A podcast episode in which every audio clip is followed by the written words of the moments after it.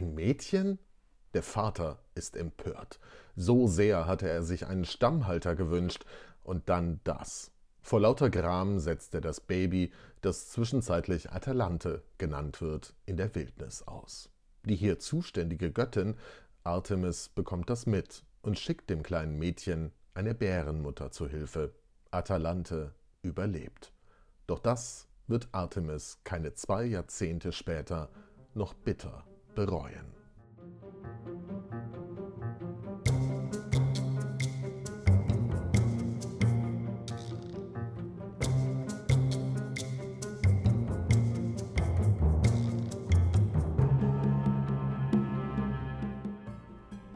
Es ist Erntezeit im alten Griechenland. Oeneus, König von Kalidon in Ätolien, Sohn des Porteus und der Eurete, Gemahl der Altaia und Vater von vier Kindern, hat einiges zu tun und vergisst darüber glatt der Göttin der Jagd und des Waldes, der Geburt und des Mondes, der Hüterin der Frauen und der Kinder, kurz Artemis, die übliche Opfergabe darzubringen. Das bleibt da oben natürlich nicht unbemerkt und Artemis gerät schwer in Rage. Die Göttin sendet einen Eber, um das Königreich und seine Ackerflächen zu verwüsten. Ein Eber, der in direkter Linie von Phaia, der größten aller Wildsauen, abstammt. Doch König Öneus weiß sich zu helfen und stellt eine kleine Taskforce zusammen.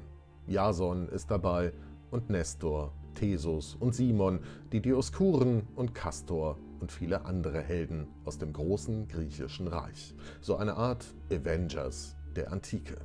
Nur Herkules hat gerade keine Zeit. Er ist immer noch mit seinen Aufgaben beschäftigt. Dafür wird die Jagdgesellschaft um eine jungfräuliche Jägerin erweitert. Es ist Atalante.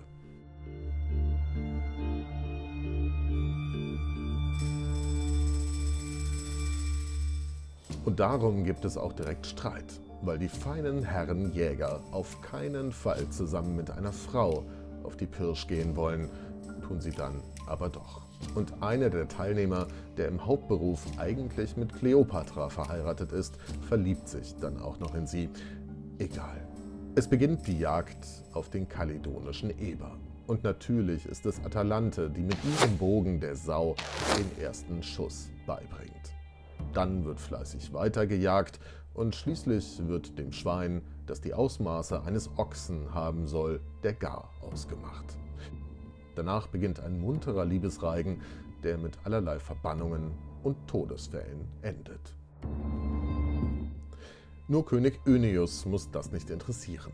Artemis hat er überstanden, zu anderen Abgesandten aus dem Olymp wird er etwas netter sein. Ist er dann auch und beweist sich Dionysos gegenüber, dem Gott des Weines, als tadelloser Gastgeber. Das läuft so gut für ihn, dass der Göttliche bei ihm sogar eine Weinrebe zurücklässt, als Dankeschön.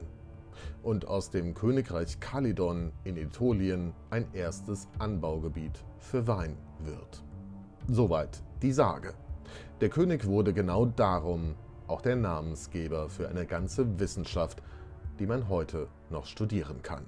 Die Önologie, die Wissenschaft vom Wein.